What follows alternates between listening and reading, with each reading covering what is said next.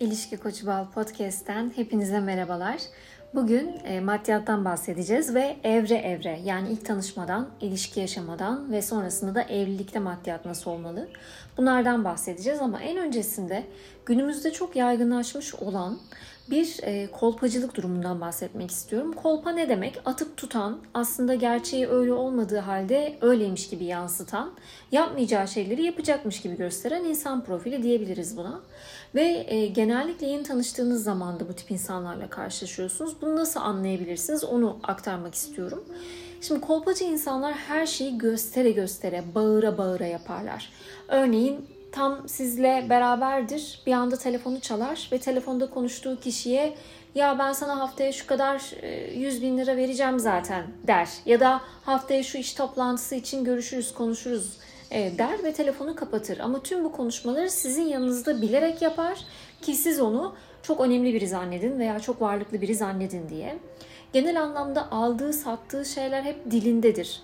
Ya ben şu kadar araba aldım ya da ya ben şu kadar şuradan ev aldım gibi e, afaki söylemleri vardır. Çok yüksek fiyatlardan bahseder ya da yaptığı alışverişleri hep bir dilindedir. Hep bunları göstermeye ve söylemeye çalışır. E, böyle insanlardan açıkçası kaçmanızı e, öneriyorum. Çünkü zaten gerçekten varlığı olan insan bağırmaz. Öyle bir duruş sergiler ki siz onda hem aurasından, enerjisinden bunu anlarsınız hem de küçük notalardan yani e, belli belirsiz olan gayri ihtiyari davranışlarından bunu e, anlarsınız. Gerçek olan zenginlik budur. Eğer bir şey çok fazla bağırılma gereksinimi duyuyorsa o aslında yoktur. Hatta bir de bunun şöyle versiyonları var ki bu en acısı.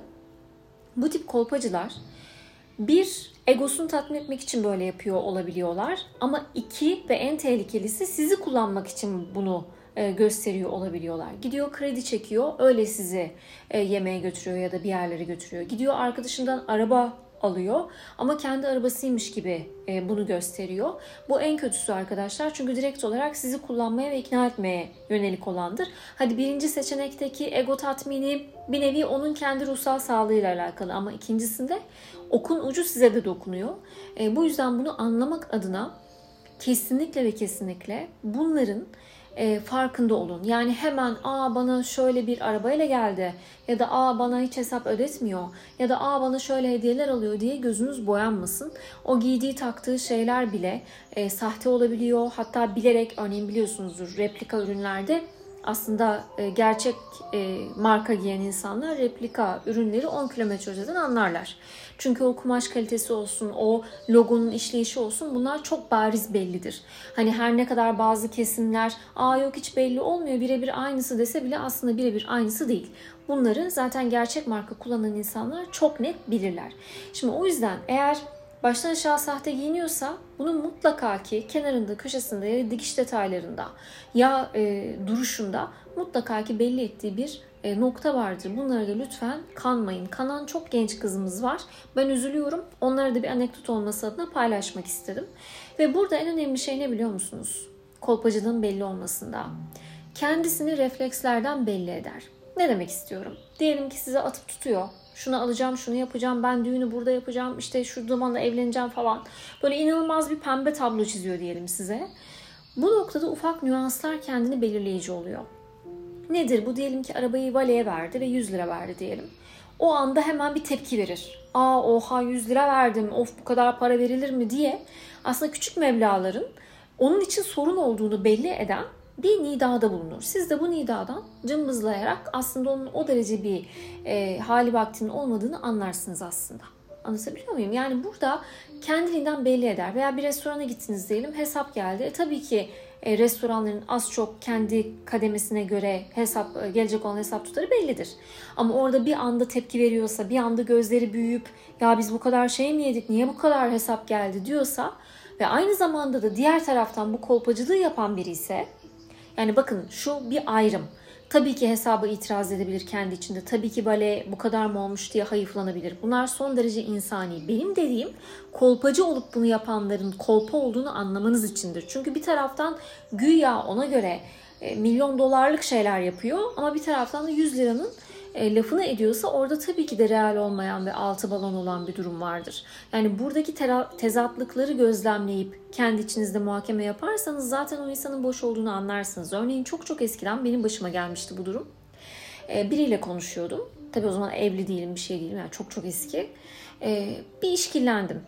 Çünkü hani gittiğimiz yerler bir tuhaf olmaya başladı. Her geldiği zaman tok oluyor. E, hep böyle bir çay kahve e, olayına dönüyor. Hani hesap daha düşük gelecek ya ama öyle bir satıyor ki kendisini, öyle bir varlıklı gibi gösteriyor ki ben buralardan anladım. Hep tok gelmesinden. İşte arabası sürekli serviste oluyor. Oysa ki araba onun değilmiş. Buralardan parçaları birleştirdim ve en sonunda e, kendi iş yerim diye koyduğu yerin aslında arkadaşının iş yeri olduğunu anladım. Bu tip durumlarda zaten şüphelendiğinizde olaya o gözlükle bakmaya başladığınız için neyin ne olduğu hani süreç içerisinde önünüze de düşüyor. Kendinden belli oluyor. Bunların da hani farkında olun. Ve öyle çıkmıştı ortaya. O yüzden kolpacılar kendini nüanslardan belli ederler. Bunların da farkında olun derim. Peki sizi maddi olarak kullanmak istediğini nasıl anlayacaksınız? Bu da şöyle. Eğer size aşırı derecede iyi davranıyorsa, yani böyle normalden çok çok üstün derecede bir aşırı iyi davranma hali varsa orada menfaat olma durumu yüksektir. E, gözünüz kulağınız açık olsun derim. Şimdi yeni birisiyle tanıştığınız zaman kadın içinde erkek içinde maddiyatınızı göstermenizden yana asla ve asla değilim. Çünkü varlıklı olabilirsiniz ya da durumunuz kendinize göre belirli bir seviyede olabilir. Ama bunu karşı tarafın bilmesine hiç gerek yok arkadaşlar. Yani orada hemen böyle e, mal varlıklarınızı söylemek ya da ailenizden gelecek olan şeyleri söylemek hem çok çiğ duran bir harekettir. Aura kalitesine yakışmaz. Hem de karşı tarafın sizi kullanmasına bir açıklık getirir. Bunun olmaması için önce bir tanıyın. Bir bakın. Bu kıvam zaten kendiliğinden akışın ve zamanın şekillendireceği şekildedir. Bir bakın bakalım. Siz de sormayın. Bu tip şeyler sorulmaz. Ne maaş alıyorsun? Bak ben şu kadar maaş alıyorum gibi şeyler kesinlikle edep adap kurallarına aykırıdır. Bunlar ancak yeri gelirse nişanlanma evrelerinde konuşulacak şeylerdir. O da hani ev geçindirme kısmını planlamak için. Ama onun dışında flört halindeyken hele ki yeni tanışmışken bunlardan kesinlikle bahsedilmemeli. Hatta benim önerim benim kendimin de eşimin de zamanında birbirimize yaptığı ve doğru bulduğum şey olan maddiyatınızdan sanki daha normalmiş gibi yansıtmanızdır. Örneğin ben evlendikten sonra eşimin halini vaktini tam olarak anladım. Ha bu başta bilseydim de bir sorun yaratmazdı ama zaten gerçek olan şey bağırmaz. O yüzden ben sonradan anlayınca ona karşı duyduğum saygı da daha farklı oldu. Hani demek ya görmemiş değil dedim. Demek ki bununla hava atmaya çalışmıyor dedim. Bakın hani bu o açıdan da ayrı bir hayranlık katmıyor mu insana? Aslında en şık olan bu. Ya da aynı şekilde ben de. Ha ama ne yapıyordum? Belirli bir standardı ve seviyeyi bilmesi için. Örneğin birkaç kez görüştük diyelim artık sevgili olma durumundayız. AVM'de buluşacağız mesela. Bilerek hani hangi markalardan e, bir şeyler alıyorsam ve bu benim rutinimse onun yanına o markadan bir şey alıp onun poşetiyle gidiyordum. Ne oluyordu o zaman? Hani benim bu tip yerlerden giyindiğimi görüyordu. Kendim bunu alabildiğimi görüyordu ve onun algısında ister istemez ha demek ki bu kadın böyle birisi demek ki yarın bir gün bir evlilik olduğu zaman bunun standartları da aşağı yukarı böyle gibi bir algı yaratmış oluyorsunuz. Yani tutup da atıyorum işte ben Hermes'ten giyiniyorum dediğinizde bu çok çiğ, çok görgüsüz ve çok abes duran bir davranış olur. Ama siz o görüşmeye Hermes poşetiyle gittiğiniz zaman ya da hani başka bir X marka ile gittiğiniz zaman bu sizin normalinizse ve ezelden beri bu şekilde bir durum içerisindeyseniz ne oluyor? Onun kendisini çıkarım yapmasını sağlıyor. İşte bunlar e, önemli noktalar. Yani ufak ufak vermeniz lazım. Herhangi bir paranın hesabını yapma, yapmayarak o paranın sizin için önemsiz olduğunu göstermeniz lazım. Ya da tam tersi önemli bir meblağ vardır sizin için. O anda da yine tabii ki belli edebilirsiniz ama para konuları ilk başta konuşulmaz. İlk buluşmayı daima erkek öder. Bu bir adap kuralıdır. Bu bir maddiyatçılık değildir. E, karşımızdaki insan ona uygun bir yer seçer. Yani kendi ödeyebileceği bir yeri seçer. Tabii ki kadın da ilk buluşmada elini çantaya atar ama erkeğin orada kesinlikle kadının hani elini çantaya attığını bile görmemesi gerekir. Yine başıma gelen bir şeyden bahsediyorum. Şimdi herkesin belli bir standardı, istediği bir hayat var değil mi? Ve buna layık olmaya çalıştığımız bir hayat galeyamız, düzeyimiz var. Ee, çok yine çok eskiden bir ilk buluşmaya gitmiştim. Ee, karşımdaki insan da benden çok büyük birisi ve hani işi gücü var. E, haliyle hani alt tarafı bir yemek yemişiz, onun ödemesi beklenir değil mi? Ben elimi çantaya götürmüştüm nezaket olarak ve bir anda onun bir tereddütünü gördüm. Hani sanki ben izin versem yarı yarıya ödemeye izin verecekmiş gibi. Ve ben de o gün bitti. Bir anda içim soğudu. Niye biliyor musunuz? Olay burada para değil. Birincisi nezaket. İkincisi adap. Üçüncüsü şunu da ister istemez düşünüyoruz. Yani maddiyat konuşmak ayıp bir şey değil. Sanki ayıpmış gibi e, tabulandırılan bir dönemden geçtik belki de hepimiz ama öyle değil aslında. Orada ne oluyor? E, şunu düşünüyorum. E, yarın bir gün ben hadi evlenmek istiyorum.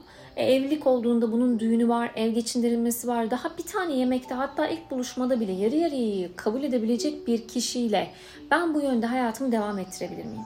Kafa buraya gidiyor. O zaman ne oluyor? E, tabii ki ister istemez kriterinize uymadığını fark ediyorsunuz ve geri çekiliyorsunuz. Yani ilk görüşmeyi erkek ödemesi lazım. Bu bir adaptır. Sonrakilerde ise şekillendikçe ve ikinizin maddi durumuna göre Tabii ki bazı şeyler olur ama büyük şeyleri genelde erkeğin karşılaması lazım. Örnek veriyorum yemeğe gittiniz. Yani erkek karşılar ama atıyorum siz de bir gün kahvaltıya gitmişsinizdir. Kahvaltıyı siz ödersiniz ya da yemek sonrası e, kahveyi siz ödersiniz gibi. Bu tamamıyla ikinizin maddi durumuna e, bağlı olarak bir durumdur. Ama erkeğin bir, de, bir adım önde olması hem onun egosu hem yaratılışından gelen o e, avcı ruhu besleyen de güzel olan bir durumdur. Ha, dünya hali batabilir, işsiz kalabilir. O tip durumlarda tabii ki de destek olursunuz, tabii ki de yardımcı olursunuz ama eğer sevgiliyseniz bu da yine kullandırılmamaya girmesine özen gösterin. Çünkü eğer hep siz yaparsanız bu sefer arsızlaşma başlayabiliyor. E, nankörlük başlayabiliyor ve bir yerden de hani çok sevdiğim bir söz vardır. Kör görmeye başlayınca ilk e, bastonunu bırakır diye. Hani sizin e, o zayıflık anlarına bu kadar şahit olmanız ona iyi hissettirmeyebilir. Yarın bir gün toparlandığı zaman ya bu kadın benim hani bu günlerimi biliyor ben o günleri hatırlamak istemiyorum deyip sizi yok saymaya geçebilir. O yüzden hep dozunda kalmakta yarar vardır. Hani bakacaksınız onun sizinle açık konuşmasını istemeyin. Örneğin kötü bir dönemi oldu ya da maddi olarak sıkıntıya girdiği bir dönem oldu. Bunu sizle açık konuşmak zorunda değil. Çünkü açık konuşursa kendisini zayıf hissedebilir. Ama siz anlayacaksınız oradan. Anlarsınız örneğin dersiniz ki ya işte bugün güzel bir haber aldım hadi e, işte seni yemeğe götüreyim demeniz gibi. Ya böyle ufak nüanslarla tabii ki yapılır ama bunlar ilişki oturduktan sonraki zamanlardadır. Yoksa başında daha tanımıyorken bunları yaparsanız kullanılmaya açık bir hale gelebilirsiniz. Peki evlilikte ne olmalı? Evlilikte benim önerim e, kadınlara özellikle bu önerim. Mutlaka eşten ayrı bir para meblası veya altın her ne ise bunun olmasıdır. Şimdi e, bazı şeyler var mesela eski kafada örneğin annem babam da hani babam hep kazanmıştır. Annemin de bir meslek hayatı var ama erken emekli olmuş. Yani genelde hep babam e, sayesinde hani belli başlı şeyler alınmış edilmiş. Ama onlar ortak hesap kullanıyor. Hani annem istediği gibi harcıyor. Babam asla laf etmez. Ama bu eski toprak. Yani bahsettiğim 50 yıllık bir evlilik. Şimdi yeni nesil ilişkilerde hep diyorum ya çağ çok değişti. Yeni nesil ilişkilerde bu ortak hesap olayını ben çok önermiyorum arkadaşlar. Çünkü boşanma oranları TÜİK'in, Türkiye İstatistik Kurumu'nun paylaşmıştım sizlerle Instagram'da görmüşsünüzdür çok arttı. Yani bunun e, şeyi belli olmuyor. Hani biz orada kötüyü düşünmek anlamında değil ama yine de kendi kazancınız mı ya da annenizden babanızdan kalan bir şey mi ya da bir düğün takısı mı? Ya bunların daha izole olması, bunların çok konuşulmaması, hani bak benim şu kadar param var gibi bir muhabbete eşinizle girmemeniz her zaman daha iyidir hem sizin bu meblağı hazmedebildiğinizi ve taşıyabildiğinizi gösterir hem de bir koruma yaratılmış olur. Çünkü karşı taraf sizin birikiminizi bildiği zaman ya senin paran var işte sen buradan harcarsın da diyebilir. Yani o yüz gözlüğe de girmeye gerek yok. Bir yüz öyle kalsın kenarda derim. Ortak hesap ben çok önermiyorum. Yeni evliliklerde özellikle çok önermiyorum. Kendi hesabınız olsun, eşinizin hesabı olsun. Ha, ev giderlerinde tabii ki de hayat müşterektir. Hani belirli bir ekonomik çağdayız. Tabii ki beraber yapabilirsiniz. Tabii ki birini bir şey olur. E, elbette yardımcı olursunuz ya da e, bir yerde bir şey görürsünüz. Tabii ki onu alabilirsiniz. Ama genel olarak bir tık izole olmakta ve bir tık bu tip konularda %100 açık olmamakta kendi yararımıza bir yarar olacaktır. Yani genel anlamda maddiyat evet en en en özellikle yeni tanışma ve flört aşamalarında çok önemli. Yani orada öyle şeyler duyuyorum ki arkadaşlar inanamazsınız. Yani nasıl bir kullanılma durumları, nasıl böyle kendini farklı gösterip farklı çıkmalar. Hani gerçekten ağzınızın açık kalacağı hikayeler gördüm. O yüzden bu konuya parmak basmak istedim. O anlarda çok dikkat edin. Karşı tarafın harcamalarına, konuşmalarına, o kolpacı mı değil mi, Bunlara bir bakın ve ilk başlarda asla kendinizi kullandırtmayın. Kendi mevcut durumunuzu da yüksek veya e, olduğu gibi asla göstermeyin. Önce bir tanıyın bakalım. Tanıdıktan sonra, sevgili olduktan sonra ve evlendikten sonra elbette bunlar daha yumuşak bir şekilde e, konuşulabilir. Çünkü hayatı artık beraber yaşamaya başlıyorsunuz. Ama yine de ne olursa olsun o dengenin şaşmaması çok önemli. Çünkü bazen şu kafaya girebiliyor kadınlar. Özellikle kadınlar. Aman beni bırakmasın ben ona bir süre hediye alayım. İşte aman beni bırakmasın ben ona hep yardım edeyim. E ne oluyor o zaman? Kesinlikle gidiyor karşı taraf. Çünkü size verebileceği bir alan kalmıyor. Hatta size vermeden almaya başlıyor. Bu da dengeyi komple e, şaşırtan bir durum oluyor. Önemli. Önemli olduğu için bahsetmek istedim. Bir tık uzun oldu. Umarım sıkılmamışsınızdır. Hepinizi çok öpüyorum.